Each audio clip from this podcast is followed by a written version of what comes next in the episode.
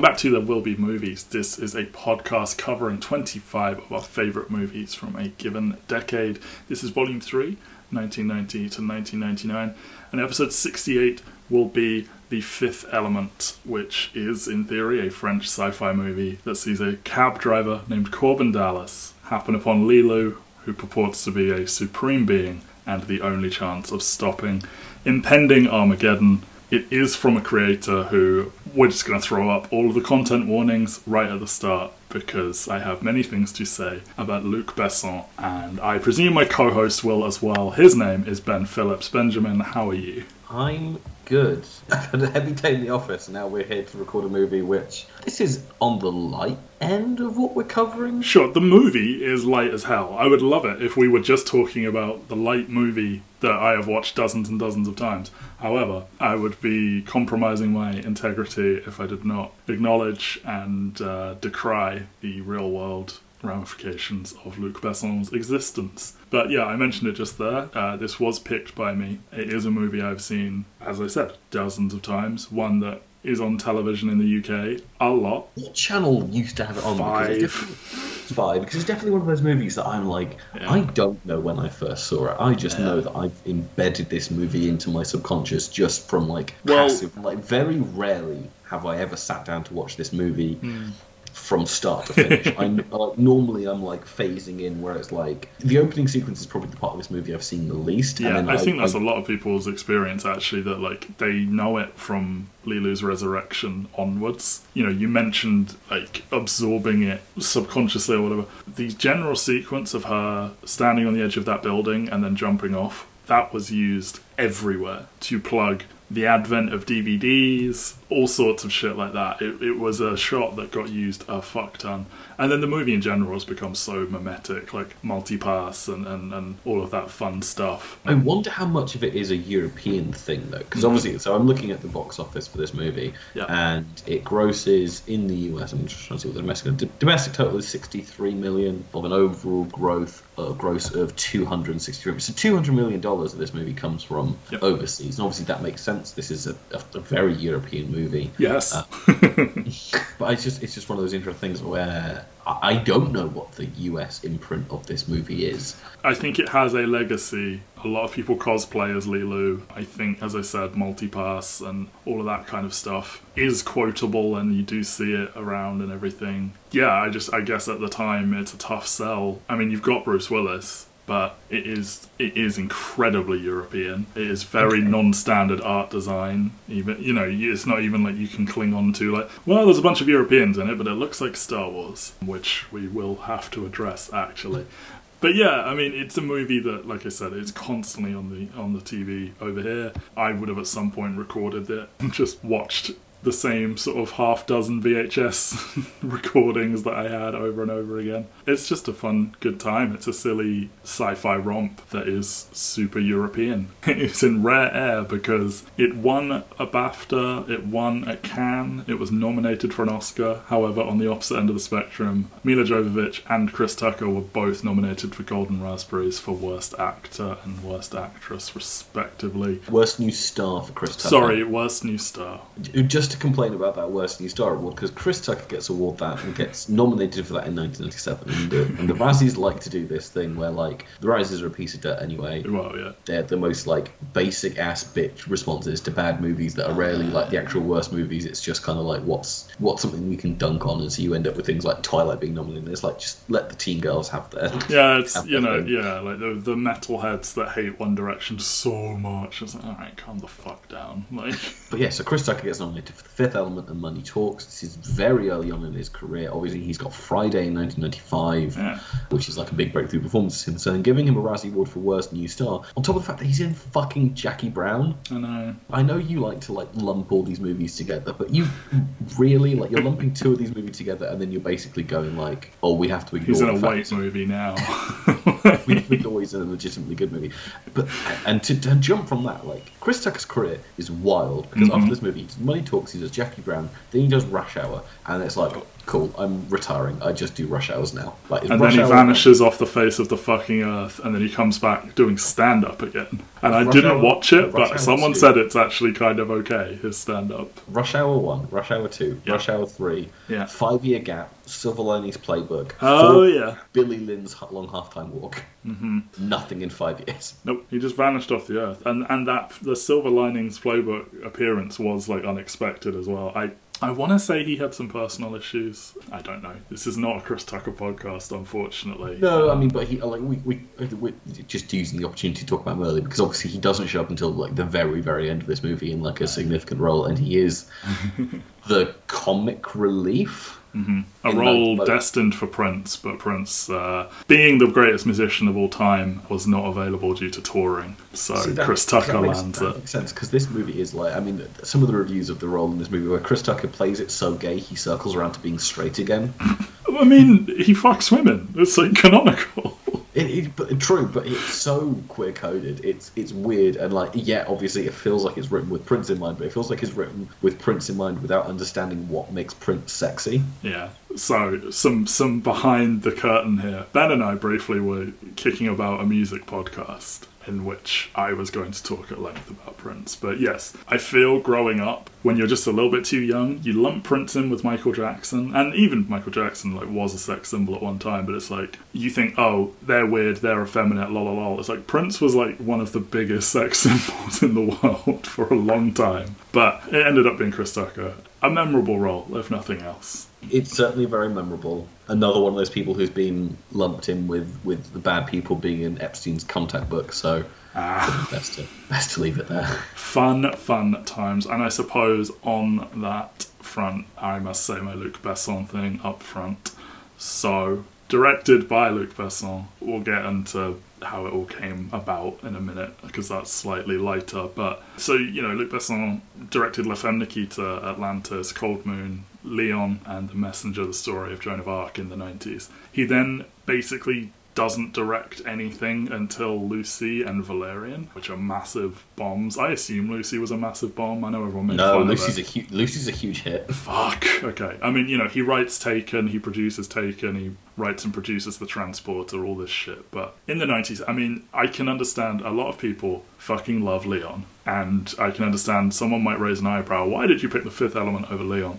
I didn't see Leon until I already knew who Luc Besson was as a person. And I am sorry, but I don't know how anyone can sit through Leon knowing who he is in real life. Because definitely, at the very least, he is an incredibly creepy fucking dude. At the absolute worst, he is a multiple time sex offender. If by any weird stretch of the imagination any of his legal representation are listening, legally he has been cleared of everything. However, he married Anne Parillaud, who is the star of La Femme Nikita. They get divorced after five years and having two children. He begins dating Maïwenn Le Besco when he was 31 years old and she was 15 years old. He married and impregnated her one year later when she was, if you can do the math, 16 years old. She has stated that their relationship inspired the events of Leon, which for me forever taints that movie. Just super fucking creepy. She plays in this movie the opera singer, the diva. While filming The Fifth Element, he leaves her for Milla Jovovich, the made up language that Leeloo speaks. He made that up. He taught it to her. They write each other letters and speak to each other in this made up language every day. They get married and are divorced within two years. He then has three children by a fourth wife, who he's been with since 2004.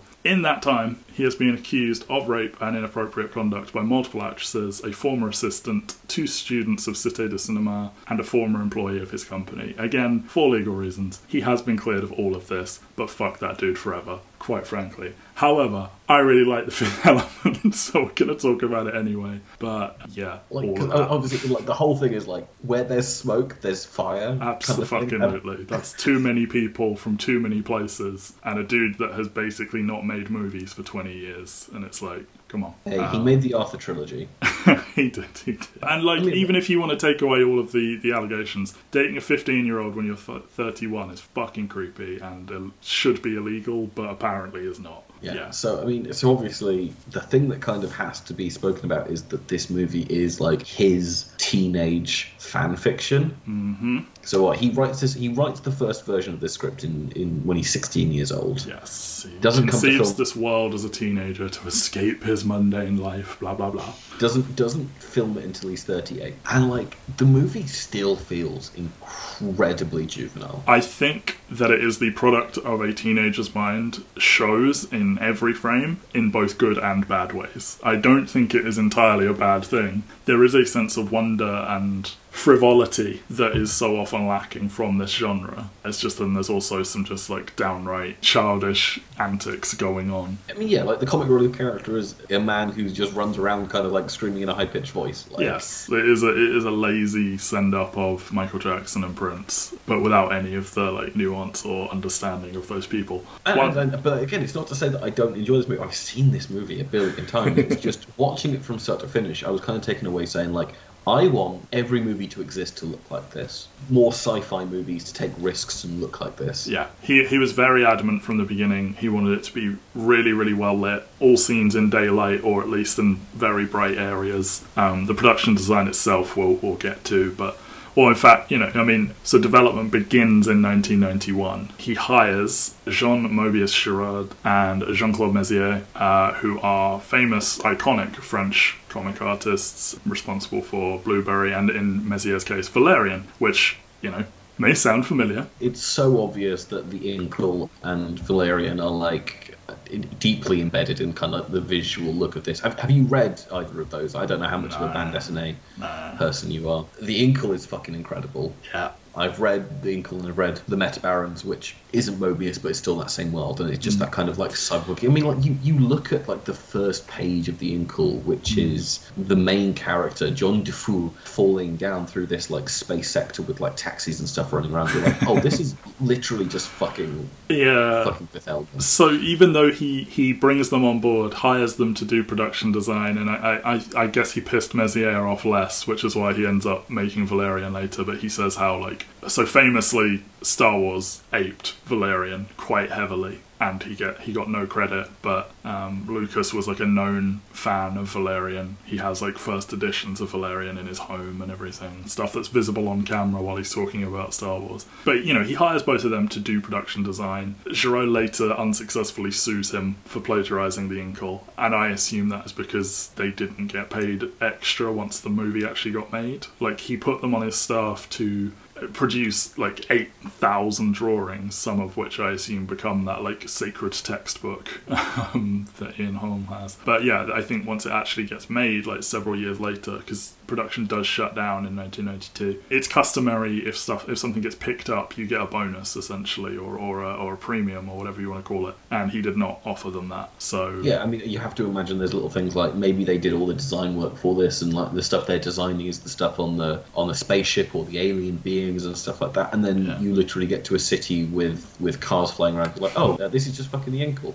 In the Yeah. same way that like when you get to Coruscant or whatever the name of the planet is in, in the, the the prequel trilogy for Star Wars, and you're hmm. like, oh, this is just the Incal as well. I Yeah. remember the first time I saw that page, and it was like something snaps into place when you're like, oh, everyone's ripping this thing off. It's in the same way that when you watch like Satoshi Kon movies, Yeah, yeah, and then you end up watching like Darren Aronofsky, you're like, oh, you, have been ripping off this like one director your entire career. Like, I get it when Americans rip off anything foreign because it's like, well, we can just claim this as original, basically. But, like, for Besson to rip off a French comic artist, and, like, there have been comments made over the years that Besson is basically the most Hollywood ass European director ever. And his stuff is palatable to a Hollywood audience. But, yeah, just sucks on top of all the other stuff he Because did. obviously, 'cause obviously you can get away with it in Yeah. the US because even though we talk about comic movies a lot and I have talked about comic movies a lot on this mm-hmm. on this network. No one is going to be up in arms when people don't credit comic book artists because no one has been up in arms when people don't. The number of them that don't get invited to premieres of the movies that they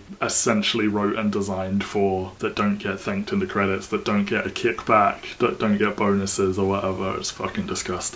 On the flip side of that, I do feel like the European comic scene with with bande dessinée and everything like that, because it is like because those comic books outsell anything Mm-hmm. that the US market is putting out, because Asterix and Obelix and, and and Tintin and stuff like that are just so deeply embedded in European culture, and like everyone fucking owns copies of those things. You can't really get away with ripping them off without people being able to notice, or at least Europeans not being up in arms. I mean, I mean, probably my favourite bande dessinée adaptation ever is is the Adventures of Tintin, the, uh, the Steven Spielberg movie. Just because I feel like it. I mean, obviously it's being all CGI, but it's kind of like it's hat tipping itself to it, but also kind of not being a rip off and.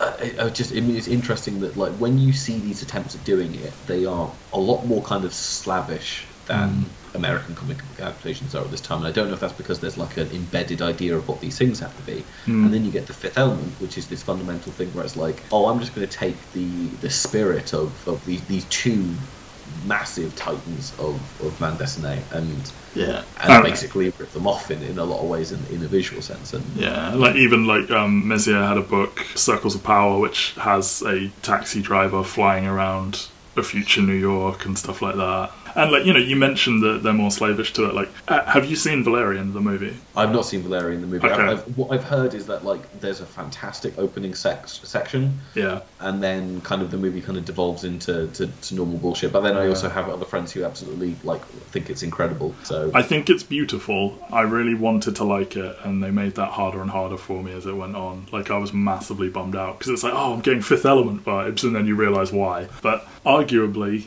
that is like the result of. I mean, I haven't I haven't read Valerian, so I don't know how closely it's being adapted. But notably, like co-writing the screenplay for Fifth Element, the movie, is Robert Mark uh, Kamen, who did The Karate Kid, Lethal Weapon, The Transporter, Taken, the latter two with Besson. But it's like, did he give it that little bit extra in terms of like Hollywood sensibilities, and then Valerian is just completely unhinged bullshit, essentially. But then I also have to I also have to wonder there's that kind of element of these kind of movies fell out of vogue in a big way after Yeah. the 90s. So like so like to, to do this and use this as a springboard into our box office conversation. So obviously this movie gets produced for 90 million dollars, but then obviously there's massive amounts of asterisks attached to all of that. I know mm. you've seen credits that this might be one of the most expensive movies of all time. the- what I was getting confused about there is it was the most expensive movie outside of Hollywood ever produced at the Yeah, time. because Waterworld is a couple Yeah, years before yeah, this, which is a stupidly expensive, and then it makes two hundred sixty-three point nine million dollars overall. In terms of its opening weekend, it obviously opens number one. It's a big flashy sci-fi movie opening in May. Opens ahead of Father's Day. Breakdown. Austin Powers International Man of Mystery in its second weekend, but then obviously the first Austin Powers movie is a little quiet, like independent comedy movie. It's the second one that kind of massive Best one. Volcano, Liar Liar, Anaconda, which was also nominated for a lot of Razzies. Like, it, like just a kind of general weird. A schlocky summer. Yeah, exactly. And then also like hanging out at number thirteen, you got Star Wars Episode Six, which is the, the kind of the re-release they're doing in 1997 in the run-up Right. to st- Episode One coming out for an important bit of science fiction context, where you have to imagine in some way these guys are like, quickly we need to get a movie out that's going to be there before Star Hmm. Wars. Obviously, they beat it by two years, but I think Star elements of the Mangalores, uh, the the mercenary aliens in this, I think elements of them were reused for production of Star Wars Episode One. makes sense to me. I mean, they both filmed in London, didn't they? So Yeah, yeah, yeah. Against Um, Besson's wishes, he wanted it to be filmed in France, but it's like, no, fuck you. This is so expensive. You're filming it on a soundstage. I mean, I don't know what it is, and it probably is partly the kind of like it needs to be a franchise, but like we, you don't give this kind of money to these kind of original concept ideas at this point. And when people do, they normally bomb so hard. And like you look at the things.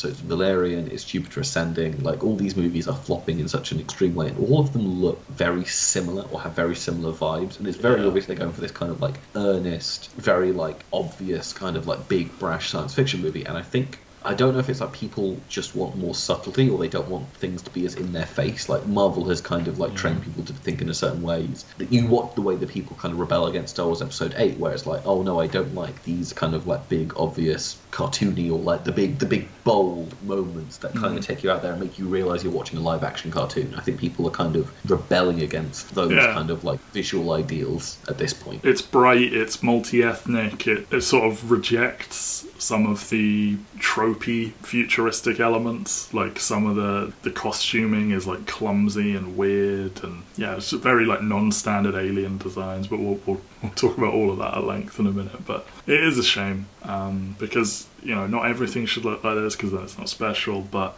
thinking about the last twenty years, particularly of sci-fi, it is just drab blues and greys, and it is moody, and it is striving for some faux realism. And, and again, everything everything is based on like if you get a sci-fi thing done nowadays, it's probably based on some YA property or it's based on a comic book. And when people come to the table with an original science fiction thing, everyone begins to go like, "Yeah, but it's not very good. So let's shit on it." It's like, no, we need to encourage some of these to exist so that we get Yeah. maybe better ones. And I'm not saying that like people need to go out there and go Jupiter Ascending is a secret unheard masterpiece. But- But, if we want more movies like this, then we do need to sit down for the bad ones. And then like I mean, that's the. I've heard Alita is actually very good. I struggle to believe that, but go on. But I mean, again, I haven't seen it, but it's just that thing where like a lot of people are going like, no, Alita is kind of like a good version of this. And obviously, Alita is based on a book, but it isn't based on like a long-standing YA novel series. It isn't based on a Is- on a comic book. It's is AI based on anything? no AI is just like the original Kubrick hmm. idea that's got the weird mismatch of like then Spielberg comes in to finish it, and obviously Yeah. no two directors have got more different sensibilities than Kubrick and Spielberg. So let's let's finish off this kind of like preamble before we get into the actual meat of the movie and, and multipasses and whatnot with I, I uh, hear a very successful movie came out in 1997, but So let's let's just run down from ten to one Right. the box office. So number ten, Full Monty, two hundred sixty-one. Fifth Not bad. number nine, two hundred sixty-four million. hey, My best friend's wedding, two hundred ninety-nine million dollars. Mhm. Liar Liar, three hundred three million dollars. obviously, As good as it gets, three hundred fourteen million dollars. Jack's back. Air Force One, three hundred fifteen million dollars. Fuck the Russians. Tomorrow Never Dies, three hundred forty million dollars. A, a decent Bond, not great.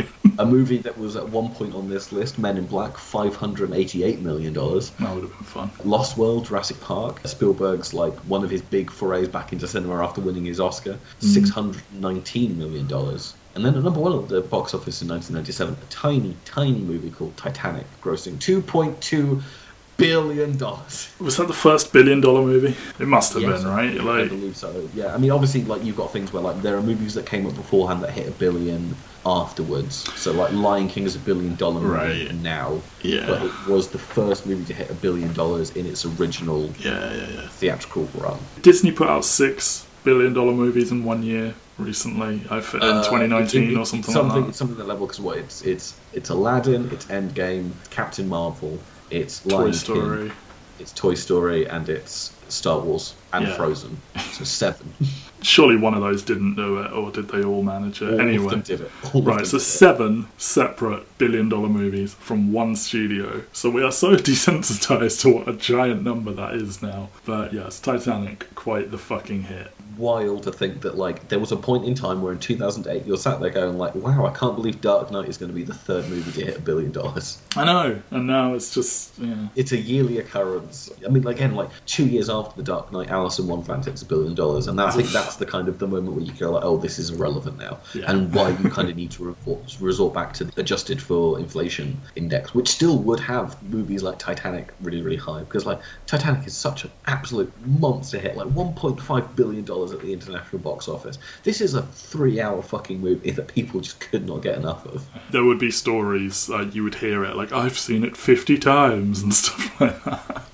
I mean, I mean, I, I was actually talking about like apropos of nothing, talking about, about it with a friend last night, and it's like I know people don't like the length, I know people hate how cheesy it is, but like, dear lord, it's kind of like an, an abject lesson in kind of like how to set up and pay off everything in your movie. The movie is literally going like, we are going to show you in the first hour of this movie what exactly is going to happen when this boat's going to sink. So when the boat's going to sink, you know exactly what's going to happen and when, and that's going to be like all the driving of, of tension because you know exactly where people shouldn't be in this giant fuck off boat and Plus, they bang in a car and and that was Plus, they bang in a car. I mean, I, I mean, I know it's kind of like cliche to say, but I think we've definitely circled around where like it was definitely a popular thing to do in the in the 2000s. You know, like Titanic's actually bad uh, Yeah. because women like it, and it's like "Man, Titanic's a good movie. And But that's what like, that's kind of what we were talking about at the beginning. Is like people rebelling just that little bit too hard against something just because it isn't targeted directly at you, and it's like just let people enjoy things and fuck off. I mean, obviously, like you can you can quibble whether or not you think it's like the best picture winner of that year, being the, the eleven Oscar wins of, of whatever. But to say that it didn't work some level of magic on people is being incredibly disingenuous to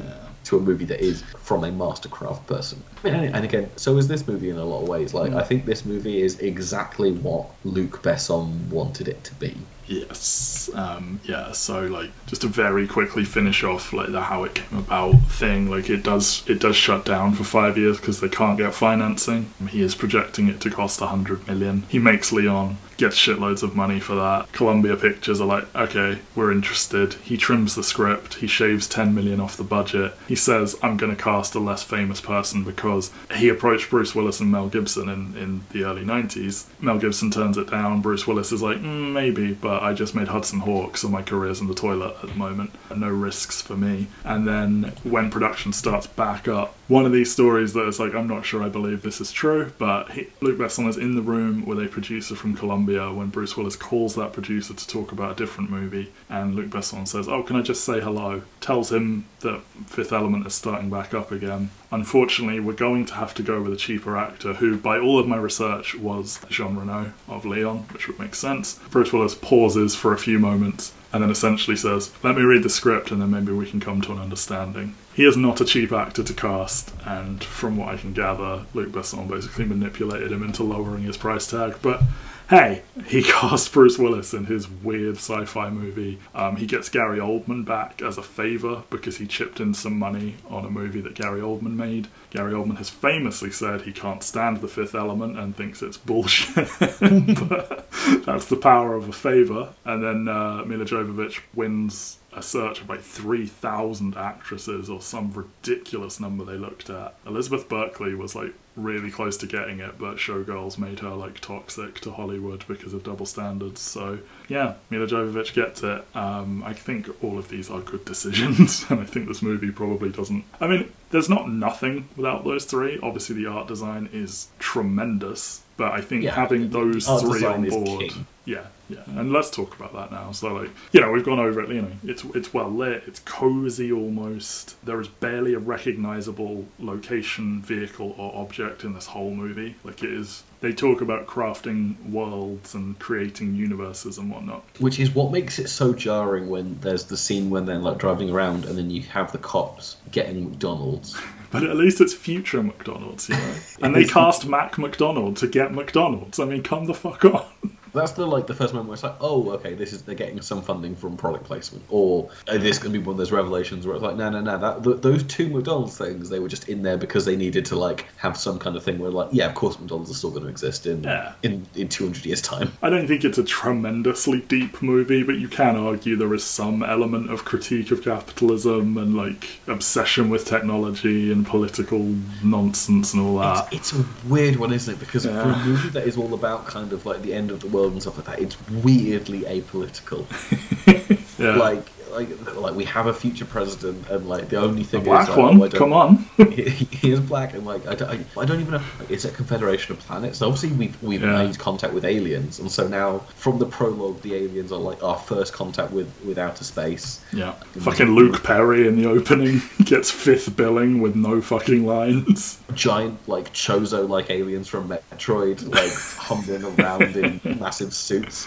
So they are a perfect example of how weird and different this is. Like they are these big, bulbous, clumsy, non-beautiful things that just rock side to side en masse, and they're so fucking slow. And one of them literally gets sealed away to die because he can't get out of the door in time. He gets cr- he gets crushed to death, right? That is that's. the well, he puts that. his hand through, and then certainly his hand gets crushed off. No, but because I have to maybe assume the door is big. does. I think that's the whole point of that scene, and it's, it's a scene that's always confused me since I watched it as a child. Is like, well, he gives him the key, so why can't he just open the door and let him out? because he has to make sure the key reaches the other side. Like I don't Yeah, know if it like, you opens have from key the on other inside. side, then you use the key, you open it up. And There may not him be a lock on the inside, then. Yeah, But then he's on the outside that he used the key on beforehand. No, he's on the inside. No, but he gives the key to the outside. Yeah, but maybe he couldn't open it from the inside if he didn't pass the Yeah, key I mean, through. I mean, he's given the priest the key, so the yeah, but priest only like with a second to spare, and he, his hand gets like crushed off. I don't know. Look, there's a funny little World War One joke. What more do you want from them? Are you Right. German? I want to see the I want to see the suit get crushed if he gets crushed to death. That's what I want. Apparently, there's one of these in a planet Hollywood somewhere. That's that's fun. But yeah, you know, like even those aliens, like they're supposed to be the like supreme intelligence in the universe, older than old, know everything, and they're just this. They're really fucking weird. By the time we're in like regular contact with aliens, like they're just another alien species that's going to come along. So like when their spaceship like flies down to Earth to come meet people about like the impending evil that's about to come, they just get blown up and everyone's like, ah, okay, that's our Sucks. like the that sucks. Call them and send flowers and apologize. It's weirdly like obviously this movie is an end of the world drama, Uh-huh. but it's so thoroughly disinterested in that end of the world drama. a lot of it takes place in, in New York, but like there's no like sweeping stock footage of various world capitals glancing at the television wondering what's going to happen. It takes almost two like almost the entire runtime for them to get to a point where they go like, oh, we should probably personify this great evil and have a phone call between Gary Oldman and the great evil, Mr. Shadow, Mr. please Shadow. use his name. a dark planet that tries to blow up the world every 5,000 years or something like that. And it's going to stand on a plinth the size of a person despite being a planet. It's very easy. You could pick holes in this movie Yeah. till the cows go home, but the whole thing is it, it carries itself with such an insane amount of confidence Yeah. that you kind of just have to go like, "Oh, I don't care. I, like, I'm, I mean, I'm having that- fun whilst watching it, and like most of my complaints come around for the, the, the weird tonal mismatch, which I genuinely just take up to the fact that like it's made as a very slavish kind of like riff on bande dessinée, which do have these kind of like weird tonally jarring moments where it goes from like high drama to high comedy in the space of a thing, and I'm not Yeah. quite sure they like completely nail it. And then the next moment, I'm like, yeah, but then Gary Oldman sells a bunch of like weird bumpy aliens guns that can like fire at the same point billions of times. My favourite. Yeah, oh god, he's so good. Even when slumming it as a favour, he is so good. The fucking ridiculous hat on that guy that tries to hold Korben at gunpoint with the picture of the door of the corridor. And he's like, nice hat. So should, should we run through the cast? Do you, do you want Yeah. to start from bottom up and we go with, with Gary Oldman first and do the big three, and then we can kind of touch on other people later? Sure. So Gary Oldman, where do you rank this in his like villain run of the '90s? He may hate it, but this is right up there with anything he's done as far as I'm concerned. It's obviously like you look at his '90s and it's like Lee Harvey Oswald in GF JFK, Uh huh. fucking Dracula himself. Uh huh. He's in Trope True Romance. He's obviously the, the villain of, of Leon as well. He yells Uh, everyone. Yeah. The villain in this, he's the villain in Air Force One, he's the villain in Lost in Space, he's Yeah. the villain in Hannibal, and really, like, he's got this run, and it's not until he does back to back Sirius Black and James Gordon that he finally gets to kind of move away. he becomes almost gentle old man instead of. Oh, you just hired Gary Oldman when you want vaguely chameleonic or chameleonic like actor who can play a villain. Second phase of his career is a lot less interesting because he obviously the, the cap point to that is now he basically just does like I'm now playing Winston Churchill with a whole load of prosthetics, and that's what I'm going to win my Oscar for. As far as I'm concerned, he is the mirror good of Johnny Depp. Johnny Depp is just aping his shit constantly. If you go and watch Rosencrantz and Guildenstern Are Dead, you watch them play word tennis and tell me that is not just Johnny Depp. Tell me he didn't just study that scene and just go turn that into Jack Sparrow. Gary Oldman's just less insufferable than Johnny Depp. That's the only difference. Now you have to go away and watch the, the, the underground scene from the Darkest Hour and, and tell me that's not incorrect. Look, look. I mean, right down to taking these roles that make you cringe when they take them. Like they're the same person. Gary Oldman's always someone. I mean, I, I mean, I am one of the lone defenders of Mank in this world, so I understand what it's like to be be bewitched by a Gary Oldman performance. It's just it's just funny to look at this like '90s and go like, wow, he really did just fucking pigeonhole himself. It's almost like there was this huge demand for let's get a whole let's get British actors to play our villains, and Alan Rickman was kind of like, yeah, I did it in Die Hard, I'm not going to do it again, and Gary Oldman's like, give me every single one of Yeah, those roles. he's like Ralph Fiennes ain't got shit on me. but I mean, I look at this and I defy anyone who's like, well, you can't like introduce a villain and make them compelling without making them the whole focus of the movie in, in under two hours. Like bullshit, you can't. Zorg is like so one dimensional, but he's so good. It's a wild performance that like like I don't know what the accent is. I don't know what he's trying to do. There's a scene in this movie where he almost chokes to death on a cherry. He sure does. And his wacky little Flintstones buddy just watches. Yeah, he's like, look at all these machines. With his Oh, yeah, like- weird hillbilly, and he forgets at one point and just his English at one point. He's like, shh. I mean, and then when he's talking to Mr. Shadow, like the the, the blood, the Yes, people The- bleed from like the top of their head or some shit because he wears this weird like I don't know how to describe it. It's like this see-through plastic rubber thing around half of his head. that they like shave off the hair underneath it, so he's got like the weirdest kind of like bowl cut.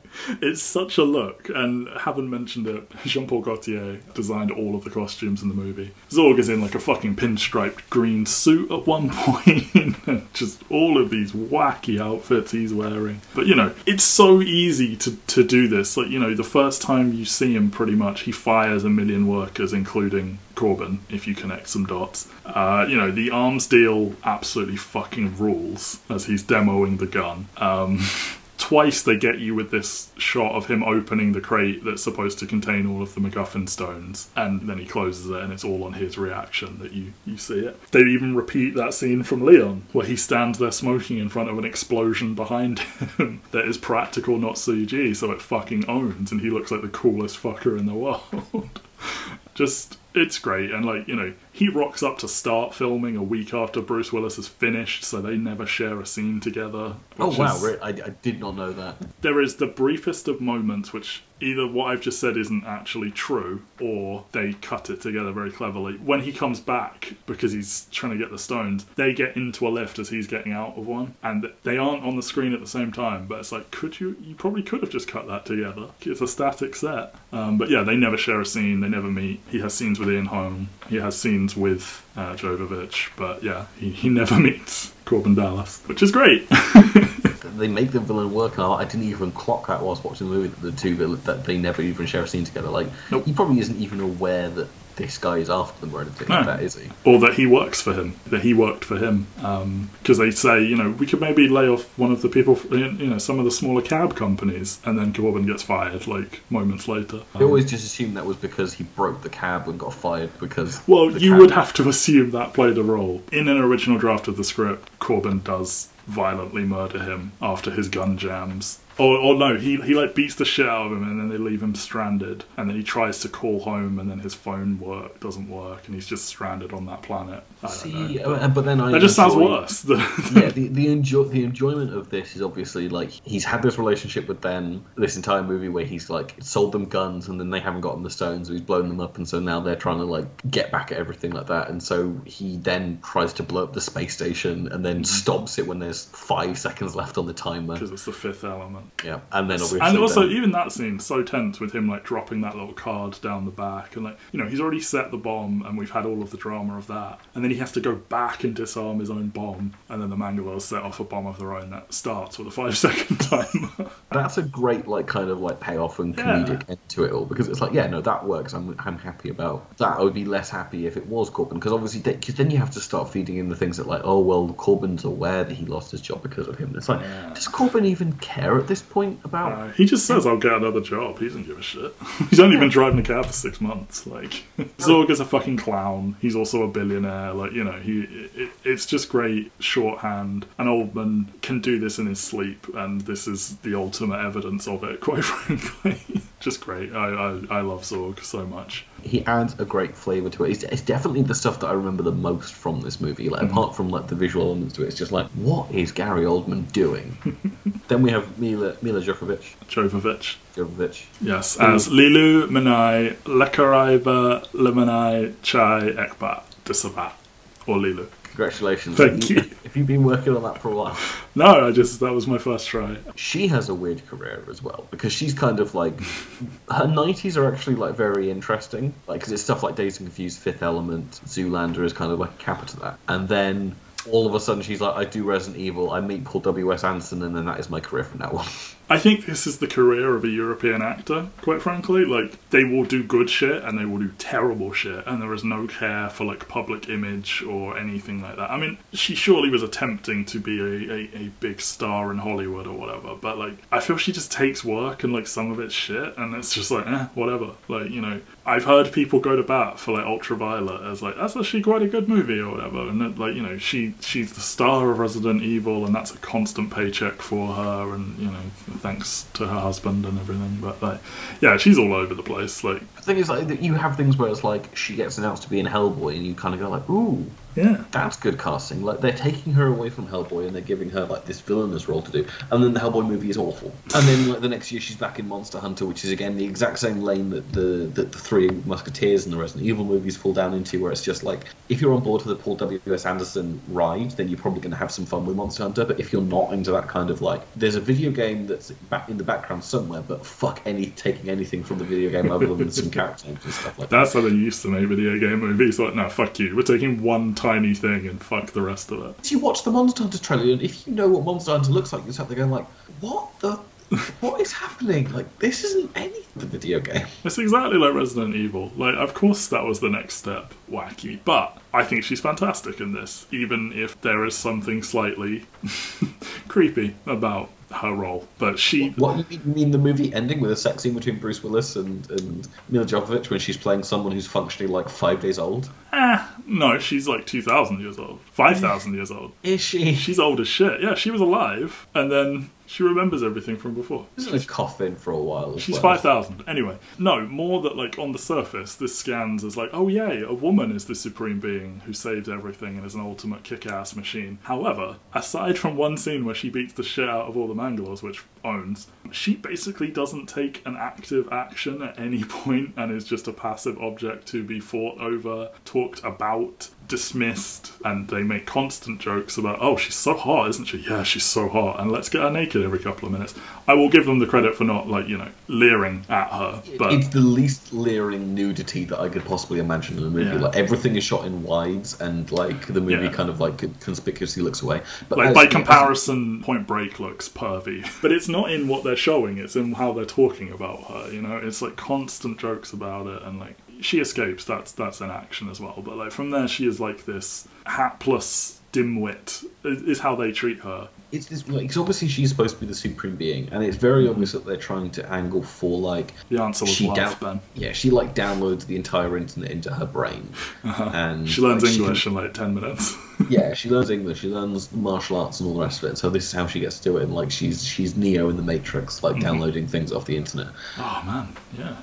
and it, but it feels like they kind of don't want to go too far with it because it's like, well, then she becomes just a Deus Ex Machina who can like solve every single thing mm-hmm. that we've got in this movie, and so they keep on sidelining her, and it's like it's almost a shame that like the movie spends all this time like with her looking at the internet, but it doesn't really see the, her like disillusionment with the human race. She has a until- sudden crisis of, of, of uh, existential crisis when she discovers what war is, and it's like, come on, you're going through the alphabet, literally A, a to Z, because they have that dumb scene where Bruce Willis can't think of three words that begin with V. Very beautiful is one of his, and then she gets to W and discovers war. It's like, sorry, you didn't discover like fight, death. Kill, murder, like any Yeah, I number mean, of I- words I'd- that come It'd be before nice war. if they had more of those moments because obviously, like the movie starts to try and seed it in the run up to the end when like you have the moment where she, when the diva dies, and she has Mm-hmm. that like very visceral moment where she starts crying because obviously like that they've been in contact or they know each other or like kind of like psychic waves from this person dying.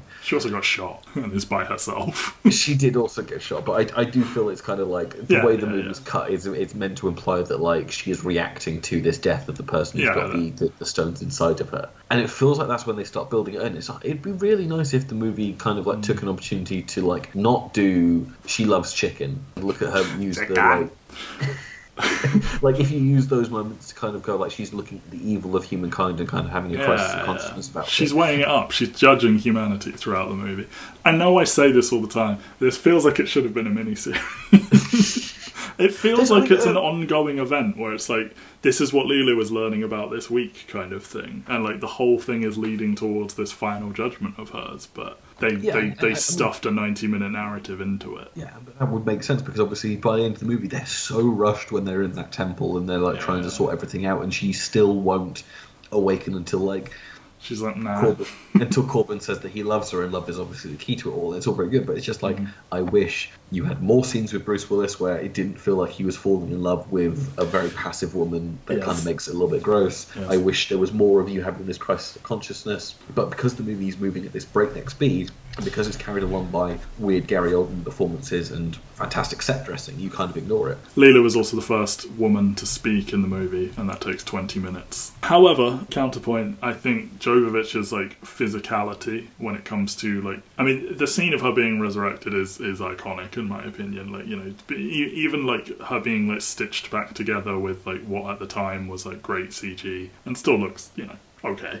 And then breaking out of that pod. I mean, before she breaks out, like, you know, breathing for the first time in however long and clawing around the thing and following the little camera when it goes away and her whole escape and all of that stuff. She just does, she has such an otherworldly vibe about her that just makes her so perfect for this. And I think that's what she is almost winning in spite of the failings of the script towards her character. Yeah, and that's what makes this so fascinating. Is the movie kind of makes a conscious choice to kind of we're going to put Bruce Willis, everyday action hero who everyone knows and has seen in a billion movies, at the center of this, and everyone else is going to be weird and new and doing something different. Like they purposely ground the movie through Bruce Willis, and that allows. Jovovich and Oldman and Tucker to do like these just Wacky. wild, big, big things, and I think that that's a key element to why this movie works. Is It's that the like, fifth element of the movie. yes, Podcast over. See you next week. She has such a presence to her. Like her mastery of the fake language is sublime. She is just going, and and like Besson in no way warned Bruce Willis for anything she was going to say. So all of his reactions to her, where he's just sort of like smirking at her, are like completely genuine. You know, Blair's help and and and multi pass and all of that are all so good. Her like comically kicking the shit out of all the Mangalores, taking the bow as the performance ends. And there is this weird commitment to clever editing with like one scene informing the next and like dialogue playing off each other and you get like sex jokes with Ruby and stuff like that. And like they, they do it a couple of times. And particularly, you know, once they've got all four of them in play, Leeloo kicking ass while this impossible opera performance is happening um, is very cool. Very campy, very not Hollywood. I mean, they would do a scene where a woman kicks the shit out of 20 aliens, um, but like to have it be this sort of goofy thing and her take a bow at the end kind of thing is great, I think. I mean, it's just a really well cast movie, and you can tell that like she's going to be a star based on watching her in this movie. And again, it's so important that you have someone to ground it against. Where I can't imagine Yeah. Jean Reno having the same kind of like effect on the movie because obviously like it'd be it, it's fun as a like a, I guess as like a, a, a, a Leon callback with Gary Oldman and, and Jean Reno back on the screen together. But then it's like, well, then are you saying that Milla Jovovich is just Natalie Portman? Creators have one idea and they say it over and over again. Taken is just slightly fancier transporter, and I don't care what you say. Yeah, and I, I, I think Bruce Willis, like to, to round out the big three, like the reason he works is he is the only manly man in the film, and he seems godlike in comparison. He seems like he was dropped into this world. It seems like it's the last action hero. I mean, I- so I, I know we've talked about like what Bruce Willis's quote at this point, but it's wild to me to look at like what his credits are at this point and to go like, was he really commanding? And obviously, like he's got the Die Hard trilogy at this point, with the last one being two years beforehand, making about three hundred and sixty-six million dollars. Obviously, that's nothing to sniff at. But then it's like his number two highest-grossing movie is Look Who's Talking. Fifth Element is number three when it comes out. Die Hard Two. Pulp Fiction, Twelve Monkeys. Each one of these kind of gets smaller and smaller, and obviously I understand that like the box office grows little by little, but it does feel like he's coasting off of just his pure movie stardom at this point. Yeah, he, he's a And- movie ass, movie star ass movie star. Like I will say this for him, he's he's always been down for weird shit, and I, maybe it's like he's always liked a paycheck, but like we ignore everything he's done in the last like let's say fifteen, possibly even twenty years. But in that run of him being big, he did always do slightly weird movies. I mean, yeah, you you look at what his highest grossing movies are, and it's like the year after this, he's got Armageddon. I'm not not saying it's a weird movie, but it's No. definitely like kind of like a huge gamble, like not a huge gamble, but it's like it's a huge movie that stars him and is kind of like his almost his calling card. Yeah. His highest grossing movie is The Sixth Sense, which is a weird fucking movie Yeah. when you've read the script. He's got Unbreakable in 2000. I mean, obviously he's done Pulp Fiction at this point, and he's done 12 Monkeys. He Yeah. ends up doing stuff like Looper and Sin City. Like, he is always up for doing the weird stuff. It's just now he's at a point where he's doing all these red box movies and being charged $2 million a day to kind of like be on set. And it's like, I miss when Bruce Willis was working with interesting directors, making interesting choices, and I wonder his- if anyone could get him to actually engage artistically again. I mean, it feels like it'd have to be a good director because that's the thing is like because again I think we said on the Death Becomes Her episode that the last time that he was actively engaged was that one-two punch of Moonrise Kingdom and Looper in 2012. Yeah, and those are two like I hate this word, but auteur ass directors, like you know.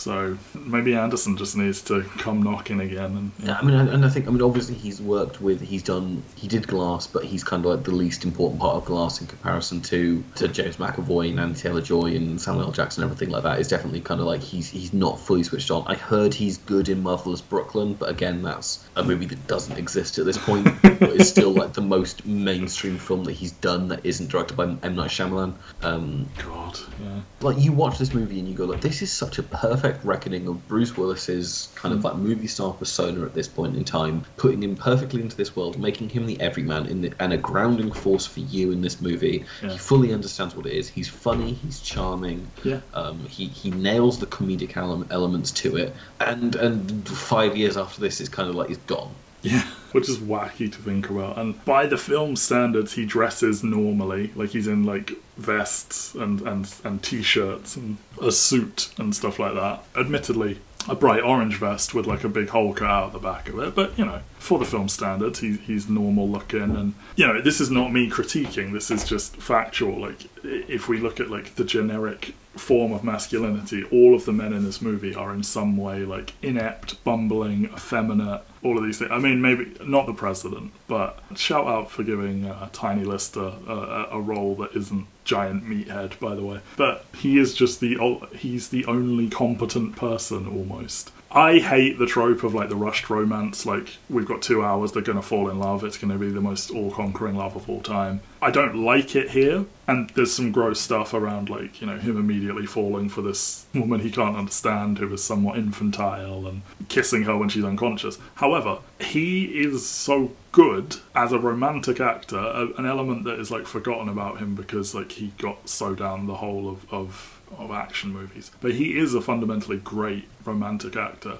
yeah And and he sells that, like the way he looks at her, the way he talks to her and everything. It, it, he he makes that work. Yeah, the, the only reason why by the end of the movie you're not kind of like throwing things at the screen because of how forced it is, is because like he is selling it in every single scene that he needs to. The, as you say, like the way that he looks at her, hmm. his reactions to things that she says. It's it's Just it- take out that scene where he kisses her while she's unconscious. That's all I'm asking. And again, like, and he nails the comedy. Like, Yeah. I, like, I'm still confused to this day about how he doesn't end up killing the the general in his fridge. Because like the last time you see him Yeah. for a little while is like he's frozen to death in his fridge in his room when he's like confused about what happens when you put away the bed and when you put away the fridge of one. where we do like a five minute almost Morecambe and Wise in the future routine where you know we've got we were trapping them in the fridge we're putting Leeloo in the shower which has an auto wash we're trapping Cornelius in the in the like vacuum sealed bed and he almost suffocates to death all this shit happening and then like the three army people are like literally frozen by the time that all wraps up Yeah, and I'm just like, they're dead, right? They they they've died. no, and then he's just there at the end to, to have his little comedy moments with the negotiation and like you know where did he learn to negotiate like that? I wonder. because his tactic is to shoot the leader square in the head. I mean, I Um, mean, before before we move on, I love the, the set design of this little room. Like, Yeah. there's so much personality in this little room. Like, it's so well set. And just so much. I mean, like the fucking scene where he's eating, is it noodles or sushi or, or whatever it is from the from the Asian uh, Yeah, the- the- the, cook- like- Asian chef. where he like pulls up to his window and you're supposed to believe he's somewhere and like you can tell if you look in the background but then like that barge then like flies away and it turns out it was all just his window kind of thing in his tiny little apartment that like Absolutely terrible business plan. ultimately, yeah yeah to one person at a time, and it's a I have to go to their house and sit with them whilst they finish eating. I don't know if he has to I think he just likes Korben No, Korben's no, a no. working Could you imagine if your like delivery driver had to come and sit in your house whilst you ate food and talk to you the entire time? Yeah, and like you know the yellow dots. Everyone has to put their hands in the yellow circles, and you know they carry that over to the airport when Tricky is like starting shit with airport security, and then he has to put his hands in the yellow circles. A lot of like weird kind of like UK. People How does Lee Evans end up in this movie? There's a little sailor boy. He's like one of the few named characters in this movie. I mean, where is this in Lee Evans' career? Because obviously Lee Evans has been retired for a good long while at this point. He's he is touring. Obviously, he isn't at the point of like the superstardom he would Mm. reach for his like kind of like last three or four. But he did do a little run of acting, like you know, he's in he's in Mousetrap. He's got he's got Mouse Hunt. He's got there's something about Mary or like the Yeah, two big yeah, yeah, yeah. Um, I just assume it's that like most of this cast seem to, outside of the big people, seems to be made up of just like dancers, singers, eclectic weirdos, Yeah, essentially like, that Besson is- vibes is- with. Is Luc Besson just good friends with Massive Attack and just like Yeah. Triple want to come hang out on set? I assume so. like he's like, I don't care if you can act. Like all of the visual design will do the work. Like I mean, the only one that really throws me is is not Colin Hanks.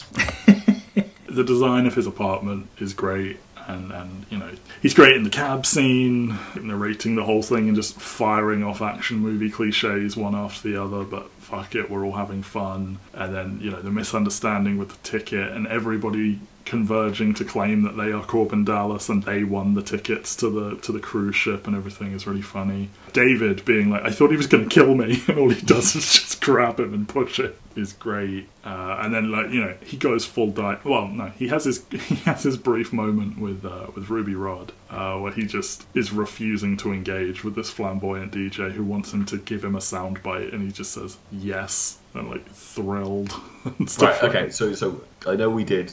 We, I know we did Chris Tucker at the top, Uh-huh. but we have to brief Ruby Rod question. Rod. Yes. So the year is 22. Mhm. We're expected to believe that the most popular form of entertainment in 2063 is an audio-only medium that you have to listen to live. at 5 p.m. Yeah, it bodes well for this podcast. You know, like we are closer to the right direction than all of the streamers and the YouTubers and the actors. You know, It's just a shame there's no visual element to it. Like there's all these people I mean, they don't even do the thing where they cut to people at home. To I mean, of, like- maybe sometimes it's video as well, and just he also has a radio. I don't fucking. But know, like this would be a ratings hit if he was recording it from inside the ship. Instead, it's just like people are listening to gunshots and Ruby Rod kind of like screaming in the middle. Of Can't help me. Can't help me. Yeah, I mean, like, you know, there are pictures of him and, and all of this, and he, he is famous, but yeah, like, and you can, I love that you can see Bruce Willis trying not to laugh if you look at anyone other than Ruby for like, more than a second while he's doing his whole shtick. And then Bruce Willis goes full die hard mode. They're just like, for five to ten minutes, just do some uh, John McClane. And he's like, yeah, okay, fine, fuck it. Yeah, sure. I think he gets to shoot one of the Mangalores in the head. It's all, all fun. just great in the whole thing, like you know, like chucking the bomb and doing the seesaw and all of that shit, and like counting, in, you know, doing his Ethan Hunt impression where he can just count people just like that. Ruby Rod is is great. Yeah, I, I guess we've already covered it mostly, but like, what a tour de force immediately. Like, whether you want to call it good or bad, that is just he has a It- it- presence. It, it, it's it's a, a person announcing themselves as a force to be reckoned with, whether or not you like it or not. Yeah. And like, obviously, like one of his first big scenes in the movie is like, oh, let's do a oral sex scene, but it's going to be interspersed with so many random things Take going on at the same time. Don't they? They take Tricky being blown up and have that like literally seconds Be before. orgasm, yes. Yeah, it's not a subtle movie. It's not. No, it's not. And again, it's it's the juvenile stuff where it's like every so often when it happens, you're like, I was really vibing with this, and then there's just something that feels like it's like a 15 year old boy's kind of like Yeah. wet dream fantasy, kind of like being on the page. But then, like, there's not, there's nothing to dwell on for very long because No. we'll just move straight on. I mean, I, I guess the only person left to talk about is Ian Holm, who, Yeah. I mean, it's Ian Holm. He brings the gravitas to the role, but it's fairly thankless in that it's mostly kind of, mostly kind of like backstory and and filling stuff in. But he does get a little bit of comedy stuff, like when he falls out the top of the spaceship, and his scene where like he almost lets. Where he almost lets Zorg choke to death and stuff like that. He gets enough comedy that it doesn't feel completely wasted, but his role is fundamentally supposed to be just kind of like ditzy, out of his depth, but Yeah, also he's- font he's- of knowledge. Yeah, he's stammery. He he's clumsy. He you know it's a it's a bomb. All of that sort of stuff. Yeah, I mean he's just a solid hand, isn't he? And he's someone for Gary Oldman to act off for a couple of minutes uh, and to and to provide exposition, and he's game for it, and it all works. Um, he's good.